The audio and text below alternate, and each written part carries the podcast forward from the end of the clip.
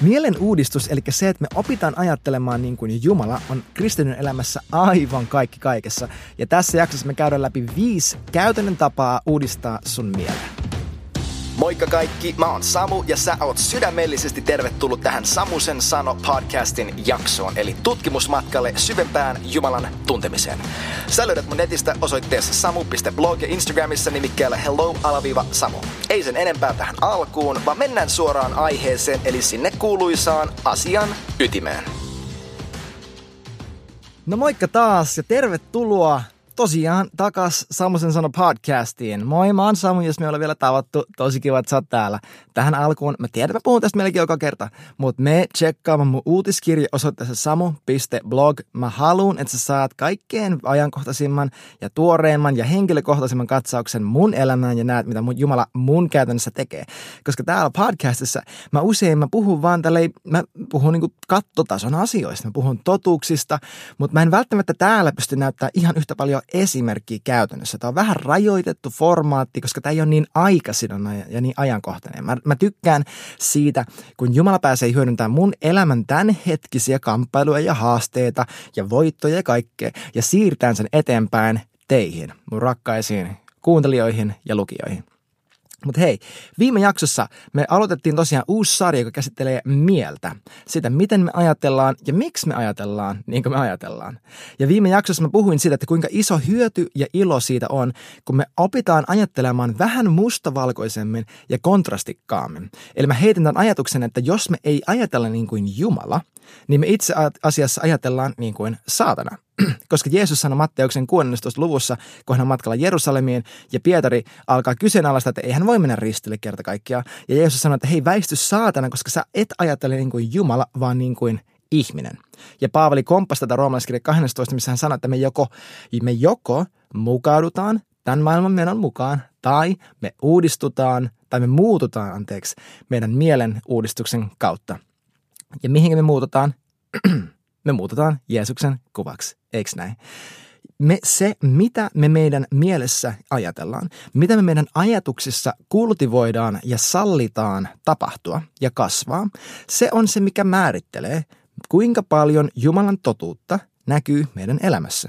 Koska niin kuin me viime jaksossa puhuttiin, sä oot henki.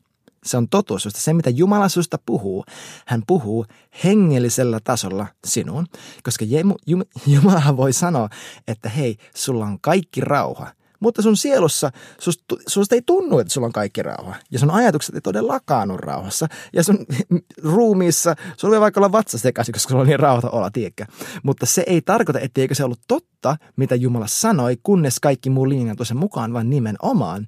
Se oli hengessä totta, ja me linjaudutaan meidän ajatuksessa sen mukaisesti, ja nähdään, että se myös vaikuttaa fyysisessä. Ja tässä jaksossa mä haluan antaa sulle käytännön työkaluja siihen, mitenkä toteuttaa tätä roomalaiskirja 12 ja 2 paikkaa. Elikkä muuttukaa teidän mielenne uudistuksen kautta. Tämä on ihan häkellyttävän tärkeä jae ja tosi tärkeä podcast myös sen myötä, koska tiedäks tämä jae on ainut Uudessa testamentissa, mikä tosi suoraan tällä tavalla sanoo, että tämä on se, mitenkä sun elämä muuttuu. Mä haastan sua löytämään jonkin muun jakeen, mikä sanoo sen niin suoraan, koska se on tää jae. Se, mitä sä sun mielessäsi ajattelet, mitä sun mielessä tapahtuu, määrittelee sun koko elämän. Tämä ei ole humanismia, tämä ei ole kivaa inhimillistä psykologiaa, jotenkin vaan niin kuin luonnollista järjellistä ajattelua, vaan mä väitän oikeasti kaikki nämä self-help-kirjat, mitkä painottaa sitä, että sä pystyt muuttamaan sun elämän sillä, miten sä ajattelet, ne on totta, koska Jeesus itse komppaa tätä ajatusmallia. Hän sanoi, että jos sä puhut tälle vuorolle, etkä sä epäile sun sydämessä, vaan sä uskot, niin se tapahtuu. Tiedätkö, hän haastoi meitä ajattelemaan ja näkemään asiat Jumalan kantilta, eikä vain ainoastaan fyysisen todellisuuden mukaisesti, miten asiat nyt on. Hän sanoi, että hei, jos sä vaan voisit muuttaa sen, miten sä näet asioita, niin mikään ei ole sulle mahdotonta. Ja mä haluan antaa tässä jaksossa 5 avaintapaa, mitenkä käytännössä uudistaa sun mieltä. Mä toivon, että mä olisin sisäistänyt tämän tällä tasolla jo vuosikymmen sitten, kun mä tulin uskoon.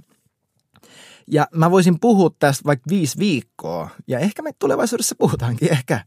Mutta tällä kertaa mä haluan tiivistää tämän teille, jotta te pääsette oikeasti jo nyt heti tänään juoksen eteenpäin näiden asioiden kanssa. Eli mitkä on ne 5 asiaa, millä me käytännössä voidaan uudistaa meidän mieltä? Numero 1, se on meidän mielen ravinto. Se on se, mitä me syötetään meille itsellemme. Koska samalla tavoin kuin meidän ruumis, se tarvii ruokaa, meidän mieli tarvii ruokaa. Ja me jatkuvasti ahmitaan asioita meidän sisimpään, mitkä on niitä, minkä pohjalta meidän ajatukset rakentuu, minkä pohjalta me aletaan prosessoimaan asioita. Eikö niin, että me ollaan kaikki koettu tämä, että me hypätään jonnekin Facebookiin, vaikka on sattunut joku ikävä juttu maailmassa, ja sä hyppäät Facebookissa, sä vietät puoli tuntia siellä, sä luet niitä statuksia siitä, että kuinka ikävästi asiat nyt on, kun tämä juttu on tapahtunut, ja sen päätteeksi, eikö niin, että sulla ei ole hirveän sellainen, hei, mutta tiedätkö mitä, Jumala voi tehdä aivan mitä vaan, eikö niin, että sulla ei ole supervoimallinen olo sen informaation ahmimisen kautta, eikö niin? Tai eikö se ole totta, että sä voit täyttää sun mielen vaikka sillä, että sä katot leffoja, missä ihan sikana seksuaalisuutta. On kaikki irtosuhteita, on pettämistä, kaikkea tällaista. Saatat katsoa pornoa, mitä ikinä. Ja sit sä ihmettelet, miksi sun on vaikea nähdä sun puoliso jumalallisella tavalla. Koska meidän ajatukset, meidän alitajunnallinenkin taso meidän mielestä mukautuu sen mukaan, että mitä me meidän mielelle syötetään. Jeesus, kun hän oli erämaassa Matteuksen 4. luvussa, ja saatana tulee koittaa häntä, että hei, miten se olisi tällainen. Hän sanoi, että hei, mun ruoka, ihminen ei elä pelkästään leivästä, vaan jokaisesta sanasta, joka tulee Jumalan suusta. Jeesus katsoi, että näkymättömällä tasolla hänen päivittäinen, hänen elämän lähde oli se, mitä Isä hänestä ajatteli. Hän sanoi, että tämä on mun ruoka. Ja mä haluan, että säkin alat näkeen sen informaation ja sen tiedon ja sen sisällön, mitä sä joka päivä nautit, ravintona, joka joko se on roskaruokaa tai se on tällaista super crunchy mama, luomu, vegaani, lähiruoka, tiedätkö, ehtaa kamaa, mikä oikeasti rakentaa sun mieltä. Samalla tavalla kuin hyvä ravinto, se rakentaa sun ruumista. Koska se ei ole se ravinnon määrä, mikä ratkaisee, vaan se, onko se oikeeta, onko se puhdasta ja onko se, mitä me oikeasti tarvitaan. Eiks näin? Filippiläiskirjasta 4 ja oliko se jakeesta 8, olisiko se ollut, antaa meille aika hyvän osviitan siitä, että mitä tällainen hyvä ravinto on. Mä haastan sua meidän lue Filippiläiskirja 4 siellä, koska Pauli sanoi, että hei, tää juttu ja tää juttu ja tää juttu ja tää juttu. Ajatelkaa näitä asioita. Mä en muista sitä listaa ulkoa, niin mä en edes yritä, mutta meidän tsekkaa Filippiläiskirja 4. Eli ensimmäisenä ravinto. Mitä sä sun mieleesi laitat? Mitä sä kuuntelet päivisin? Millaista musaa sä oot tänään kuunnellut? Mitä sä kuuntelit eilen? Kuunteliko sä biisejä, mitkä kuulostaa hyviltä, mutta mitkä itse asiassa puhuu sun ylle koko ajan kuolemaa? Mitä sä luet? Ootko sä aamulla, kun sä heräät, hyppääkö sä ekana someen lukemaan ihmisten mielipiteitä maailmasta, mielipiteitä susta, mielipiteitä muista ihmisistä? Vai hyppäsikö sä eka Jumalan sanaan? Menikö sä eka hänen eteen silleen, Isä, näytä mulle, mitä sä musta ajattelet? Mitä sä luit tänään? Ketä sä oot kuunnellut? Ootko sä kuunnellut Jumalaa vai ootko sä viettänyt aikaa tarkoituksella vaan ihmisten kanssa, ketkä puhuu negatiivisesti? Mitä sä oot katsonut? Ootko sä katsonut sisältöä, mikä ruokkii hengellistä totuutta sussa vai mikä ruokkii jotakin aivan muuta? Eli kaikki, mitä me meidän mieleen laitetaan, tämä informaatio, tämä tieto, sisältö, tämä on ravintoa meidän hengelle, mutta se on ennen kaikkea ravintoa meidän mieleen, ei niinkään meidän hengelle, vaan meidän mieleen, mikä määrittelee, minkä pohjalta meidän ajatukset ja meidän ajatusmallit rakentuu. Oot tosi tarkka sen kanssa, mitä sä sun mieleesi laitat, koska se on kaikki. Jokainen on valinta ja jokainen valinta on tärkeä. Se, mitä sä sun mieleesi laitat, mitä sä sallit itsesi kuunnella, katsoa, lukea, tämä määrittelee, kuinka pitkälti sä ajattelet niin kuin Jumala, mikä määrittelee sun koko elämän. Eli jos tässä hetkessä sä tunnet sydämessä sen pienen piston, Jeesuksen sanoista Matteuksen evankeliumissa, että hei, jos sun oikea käsi aiheuttaa syntiä sun elämässä, niin leikkaa se vekeä. Että jos sä nyt tunnet, että ai vitsi, että on tää yksi artisti, mistä mä tykkään ihan sikana, mutta mä tiedän, että se ei ole oikein, että mä kuuntelen sitä, niin sä saat nyt valita, onko sillä suurempi painoarvo, että sä opit ajattelemaan niin kuin Jeesus, vai se, että sä saat kuunnella sitä musaa. Koska sähän saat kuunnella sitä musaa, sä saat tehdä ihan mitä ikinä huvittaa. Sä saat hypätä päälle helvettiin, jos sä haluat, mutta kaikki valinnat ei ole yhtä kenties hyödyllisiä, eikö näin? Eli 1, ravinto. 2 on, se on kiinniotto ja kiinnitys. Kiinniotto ja kiinnitys. Eli toka korintolaiskirja 10 puhuu siitä, että meidän sodankäynti, se ei ole lihallista, vaan se on hengellistä. Ja ne asiat, mitä meille on annettu Jumalassa, ne on voimallisia tekemään mitä? Ne on voimallisia ottamaan kiinni ajatuksia, mitkä nousee Jumalan ja Kristuksen tuntemista vastaan. Ja me otetaan, 2 korintolaiskirja 10 sanoo, me otetaan nämä ajatukset kiinni ja me alistetaan ne Jumalan sanan alle, Jumalan Kristuksen mielen alle ja hänen nimensä alle. Eli me aktiivisesti valvotaan, mitä meidän mielessä tapahtuu. Me ei vaan anneta kaikkien kukkien kukkia ja kaikkien rattaiden raksuttaa, vaan me otetaan sellaiset pienet ketut niin sanotusti kiinni meidän mielen puutarhassa ja me alistetaan ne Jumalan totuudelle. Ja kun me ollaan alistettu ne Jumalan totuudelle, niin me tehdään mitä Kolossalaiskirja 3:2 sanoo, että me kiinnitetään meidän mieli siihen, mikä totuus todella on.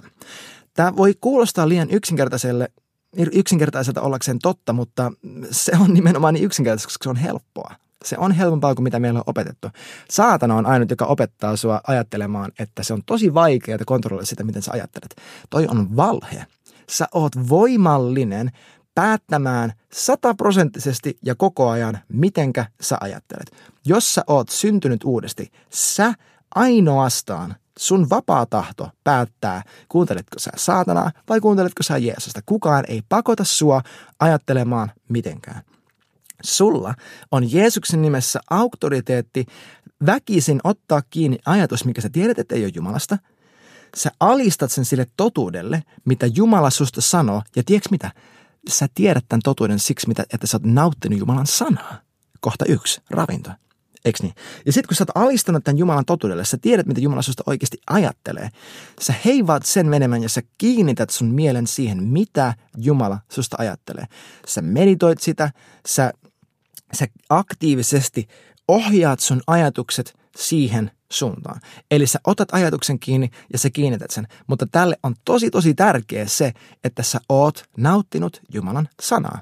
Jos sä kaiket päivää täytät sun mielen saatanallisilla ajatusmallella, niin älä ylläty siitä, että sun on vaikea saada kiinni ajatuksia, mitkä on maailmasta, eli vihollisesta. Eiks niin? Se, mitä sä nautit, mitä ravintoa sä syöt, määrittelee, että saatko sä ne kiinni. Ja jos sä et saa niitä kiinni, se on myös tosi vaikea kiinnittää. Mutta jos sä saat ne kiinni, sulla on kaikki auktoriteetti ottaa ne kiinni ja kiinnittää sun mieli ajattelemaan niin kuin Jumala. Kolossalaiskirja 3. Kiinnitä sun mieli näkymättömiin, mitkä yläpuolella, ei niihin juttuihin, mitkä on täällä alapuolella. Ja yksi niistä tavoista, miten me kiinnitetään meidän mieli näihin hengellisiin todellisuuksiin, on meidän kohta 3.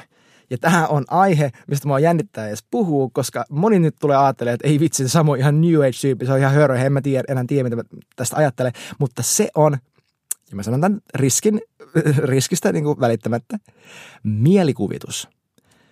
Mielikuvitus ei itse asiassa ollut saatanan keksintö, niin kuin me viime jaksossa sanottiin, vaan se oli Jumalan keksimä meidän mielen mekanismi. Jos sua jännittää mielikuvitusharjoitukset ja muut tällaiset terminä, että ei vitsi, että eihän tämä nyt niin kuin enää kristinuskoa ole, niin mä esitän tämän kysymyksen.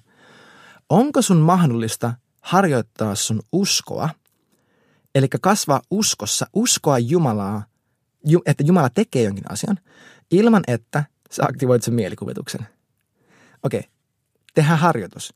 Kuvittele nyt, tai mieti mielessäsi jokin asia, missä haluat, että Jumalan tahto toteutuu, että hänen hyvyys tulee näkyväksi, läpimurto tulee johonkin tilanteeseen sun elämässä, ja Jumalan hyvyys tulee näkyväksi siinä. Okei? Mieti toi tilanne. kasvata sun uskoa siihen, että sä näet sun mielessäsi, että Jumala toimii jonkun ihmisen elämässä, sun omassa elämässä, sun taloudessa, terveydessä, mitä ikinä. Mitä sä just teit? Sä käytit sun mielikuvitusta. Sä sun mielikuvituksella kiinnitit sun huomion siihen, mitä Jumala on mahdollista, mikä hänelle on mahdollista, mitä hän tahtoisi tehdä. Sun mielikuvitus joko palvelee Jumalaa uskon ja toivon kautta, tai se palvelee vihollista pelon ja epäilyksen kautta. Eiks niin? Koska pelkokin, se on vaan mielikuvitus, mikä on kääntynyt fyysisen, se on kääntynyt viholliseen. Se on silloin, kun meidän mielikuvitus, mikä on lahja, kun sitä voimaannuttaa väärä henki. Sun mielikuvitus on aivan uskomattoman voimallinen asia. Se on todella voimallinen ohjaamaan sitä, miten sä toimit käytännössä.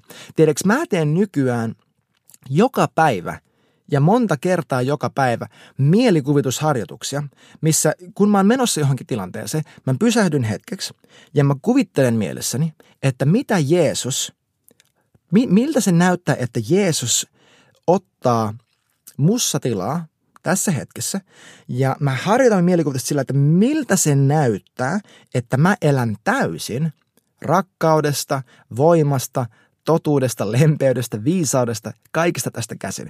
Kuka mä oon silloin, kun mä oon parhaimmillani Jumalan rakkaudessa? Ja mä teen tämän tyyppisiä mielikuvitusharjoituksia jatkuvasti joka päivä, ja mä lupaan, jos sä lähet tähän, se tulee muuttaa sun elämän. Eli numero 3 oli sun mielikuvitus. Käytä sun mielikuvitusta. Käytä sitä aseena Jumalan hyväksi, eikä orjana saatanalla. Jos sä näet, että sun mielikuvitus lähtee raksuttaa väärään suuntaan, sä mietit kaikkea, että mikä voisi mennä pieleen, kaikkea, että kuinka ikävästi jutut voi kehittyä, ja tällaisia asioita, mitkä ne vain innostaa sua, ne ei tuota elämää sussa, niin tee numero 2, ota se kiinni. Ja alista sun mielikuvitus takaisin Jumalalle ja näe, miten Jumala, kun sä valjastat sun mielikuvituksen, kun hän pääsee käyttämään sitä, se muuttaa sen, mitä sä käytännössä teet, mitä sä käytännössä toimit. Numero 4 on hyvin, hyvin tärkeä. Tämä on vähän tällainen uskonsanatyyppinen opetus, mikä on ehkä sulle vähän viisaampi, mutta tiedätkö, mä en näe ihmisten mun ympärillä ainakaan liikaa harjaannuttavan tätä, eli kieli. Mä haluan sanoa, että mieli ja kieli menee ihan niin kuin käsi kädessä, koska sä et pysty uudistamaan sun mieltä johonkin totuuteen niin pitkään, kun sä puhut sen vastaisesti. Eka Pietari 3 heittää tälleen, että jos sä haluat nähdä hyviä päiviä ja sä haluat nähdä Jumalan hyvyyden, niin sun täytyy pitää sun kieli kurissa. Sun täytyy kontrolloida sitä, että mitä sä sallit itsesi puhua, että sä et puhu turhanpäiväisiä asioita ja sä et puhu negatiivisesti, jos sä haluat nähdä positiivisia asioita. Sananlaskut 18 sanoo, että kielen varassa on elämä ja kuolema. Jos sä tänään haluisit nähdä mielessä, sä haluisit oppia ajattelemaan vaikka sun työtä ja sun työpaikka eri tavalla, niin se ei onnistu, että sä mielen tasolla oot silleen, että joo, jes kiitos, että Jeesus, että tää on lahja, tää mun työ, jes tosi kiva, sä aamulla vähän luit siitä, että mitä ikinä te teette, niin tehkää se Jumalalle eikä ihmisille, jes tosi hyvä. Ja sitten kun sun työpaikalla tapahtuu jokin nihkeä juttu, niin sä äänen toteat, että vitsi mä vihaan tätä työtä. Eikö niin, että sä just nollasit kaiken sen aiemman, koska sä identifioit ja sä laitoit sun kielen voimavarat toteuttamaan jotakin juttua, mikä ei ollut totta. Eikö niin, koska kielen varassa on elämä ja kuolema. Se, mitä sä sun suullas puhut, todistaa, sen pitäisi todistaa sitä, mitä sun sisimmässäsi tapahtuu. Ja se, mitä sä sisimmässäsi oikeasti uskot, kun sä puhut sen toteen, se on se, mitä tapahtuu. Ihan oikeasti Jeesus itse sanoi, että jos te uskotte, te puhutte tälle vuodelle. Hän sanoi, että jos te uskotte, niin te puhutte. Paavalin kirjassa, oliko se apostolin kirjassa itse asiassa, tai apostolien teoissa, on tämä, että koska me uskomme, me puhumme. Mutta mä en vaan sano, että hei, ala vaan höpöttää mitä ikinä, ala sanoon asioita, mihin sä et oikeasti usko. Ja sano vaan juttuja, kunnes sä uskot ne. Koska niin kuin tohtori Caroline Leaf heitti hyvin, niin tällainen käytös, että me jatkuvasti puhutaan ääneen juttuja, mitä me ei oikeasti uskota, se itse asiassa aiheuttaa neurologisella tasolla niin kuin brain damage. Että se vaurioittaa fyysisellä tavalla meidän mieltä, meidän aivoja, ajatella ja puhua kahdella aivan eri tavalla. Tämän takia se on tosi tärkeää, että sä teet näitä aiempia askeleita yhdessä sen kanssa, että mitä sä puhut. Sä et voi täyttää mieltäsi väkivallalla, niin ylihyperseksuaalisella sisällöllä, kiroilulla, vihalla, murhalla, kaikilla tällaisella niin maalisella kinalla, kaikilla tällaisella niin vertailulla ja mun pitää olla parempi kuin toi ja toi tyyppi on huonompi kuin mä. Tällaisella niin maalisella, saatanallisella ajattelutavalla ja sitten puhuu äänen sitä, että jes, että kiitos Jumala, että mulla on kaikki rauhassussa. Jes, halleluja, tosi hyvä, jes. Ei, tää on hulluutta ja tää on just se, miksi niin moni seurakunta on mennyt niin metsään vuosikymmenien saatossa Suomessa, että se, keitä me oikeasti ollaan, ei yhtään matcha siihen, miten me puhutaan, varsinkin silloin, kun me puhutaan näitä juttuja vaan kirkossa. Jos se, miten sä puhut, kun sä oot yksin, kun sä oot sun kavereiden kanssa, se ei ole linjassa sen kanssa, miten sä puhut silloin, kun sä oot seurakunnassa tai ihan kaikkialla, niin tässä on ongelma. Jeesus sanoi Matteuksen 12. luvussa, että meidät tullaan tuomitsemaan jokaisen turhanpäiväisen ja tyhjän sanan perusteella. Eli se, että me puhutaan ääneen juttuja, mitä me ei oikeasti toteuteta, juttuja, mitä me ei välttämättä oikeasti edes uskota, että meidät itse asiassa tuomitaan näiden juttujen mukaan. Sen takia usein mä tykkään siitä, että vaikka jos joku haluaa tulla uskoon, mä tykkään siitä, että se rima oikeasti on riittävän korkea, eikä vaan silleen, että hei, että jos sä haluat koittaa Jeesusta, niin tunnusta vaan, sano sun suulla ja jes, sä pääset taivaaseen. Tiedätkö, mä en usko tuohon. Ja myös se, että jos mä kutsun jonkun parannuksen tekoiselle, että hei, jos sä haluat nyt oikeasti alkaa toteuttaa tätä ja tätä juttua elämässä, niin tuu eteen.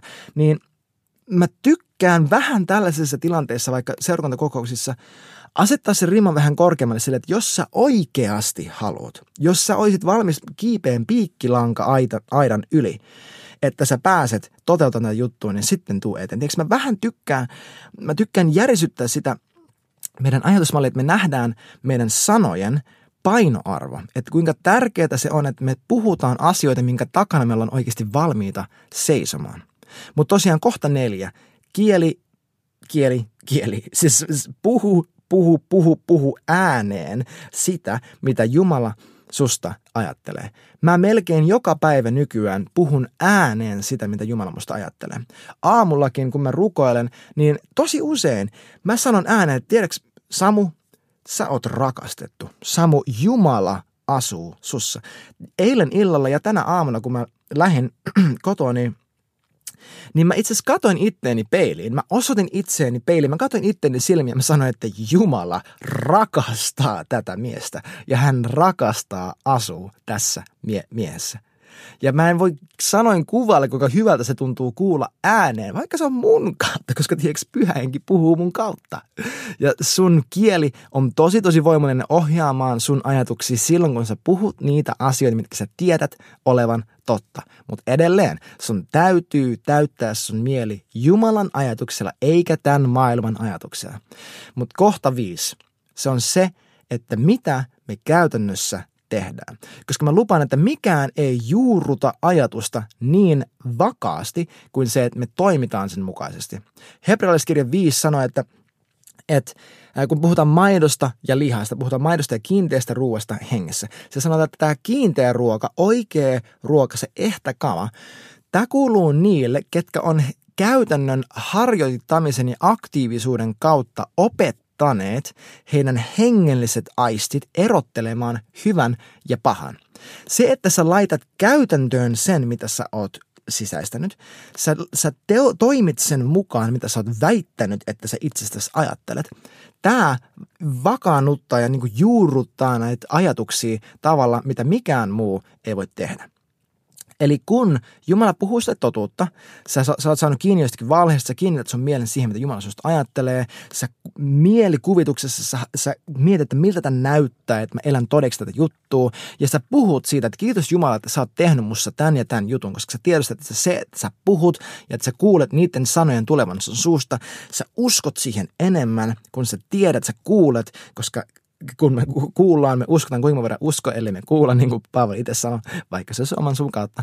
Ja sitten sen jälkeen, kun sä tiedät, sä uskot tämän, sä oot puhunut tästä, sä toimit sen mukaan. Sä luot sellaista momentumia, mikä ajaa sua eteenpäin. Kun sä toimit, sä todistat itsellesi, että sä uskot sitä, mitä sä oikeasti väität uskovasi. Laita tänään käytäntöön niitä asioita, mitä Jumala sinusta puhuu. Tee se jollakin pienellä tavalla. Mä haluan haastaa tähän loppuun sillä, että moni asia, mihin Jumala meitä kutsuu, se rima ei oikeasti ole niin korkea kuin mitä me ajatellaan, että se on. Se, että me ajatellaan, että ei vitsi, että mun pitäisi evankelioida enemmän. No ehkä meidän pitäisi vaan lähteä siitä, että me opittaisiin puhuun ihmisille yleisesti, vieraille ihmisille, sanoa, että hei, tosi kivat kengät, by the way. Ehkä jos Jumala haastaa sinua siihen, että sun pitäisi enemmän nauttia raamattua, ehkä se on se vaan, että yksinkertaisesti, kun sä oot ratikassa tai sä oot bussissa matkalla töihin tai kouluun, että Spotifyn sijaan sulla on vaan ääniraamattu yksi luku, 5 minuuttia. Tiedätkö, ehkä, ja mä en sano, että tee tällainen pieni kompromissi ja you can get away with it. Mä sanon, että sulla on just nyt askelia sun elämässä, mitä sä voit käytännössä tehdä toteuttaaksesi Jumalan tahtoa sun elämässä. Se on valhe, että sä olisit jumissa ja sä et vois mennä eteenpäin tai tehdä mitään.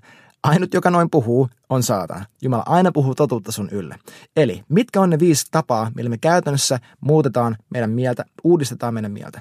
Me nautitaan oikeaa ravintoa meidän mielelle. Me otetaan kiinni ajatuksia, mitkä ei ole totta. Me kiinnitetään meidän ajatukset siihen, mikä on totta. Me harjoitetaan meidän mielikuvitusta. Me kuvitellaan, miltä se näyttää, että totuus tulee todelliseksi meidän elämässä. Me puhutaan sen mukaisesti meidän itsestämme. Myös meidän sisäisessä dialogissa ja myös ääneen. Ja me toimitaan sen mukaisesti. Laita tämä käytäntö, anna Pyhän Hengen haastaa sua tekemään nämä kaikki 5 juttua tällä viikolla ja kato, miten sun elämä radikaalilla tavalla muuttuu. Se oli tältä osin siinä ja kiitos, että sä olit messissä. Muista laittaa mulle kysymyksiä palautetta tulemaan. Muista laittaa kaverille hyvä kiertämään ja muista, että Jeesus on aina kuningas. Sä oot rakastettu ja nähdään ensi jaksossa.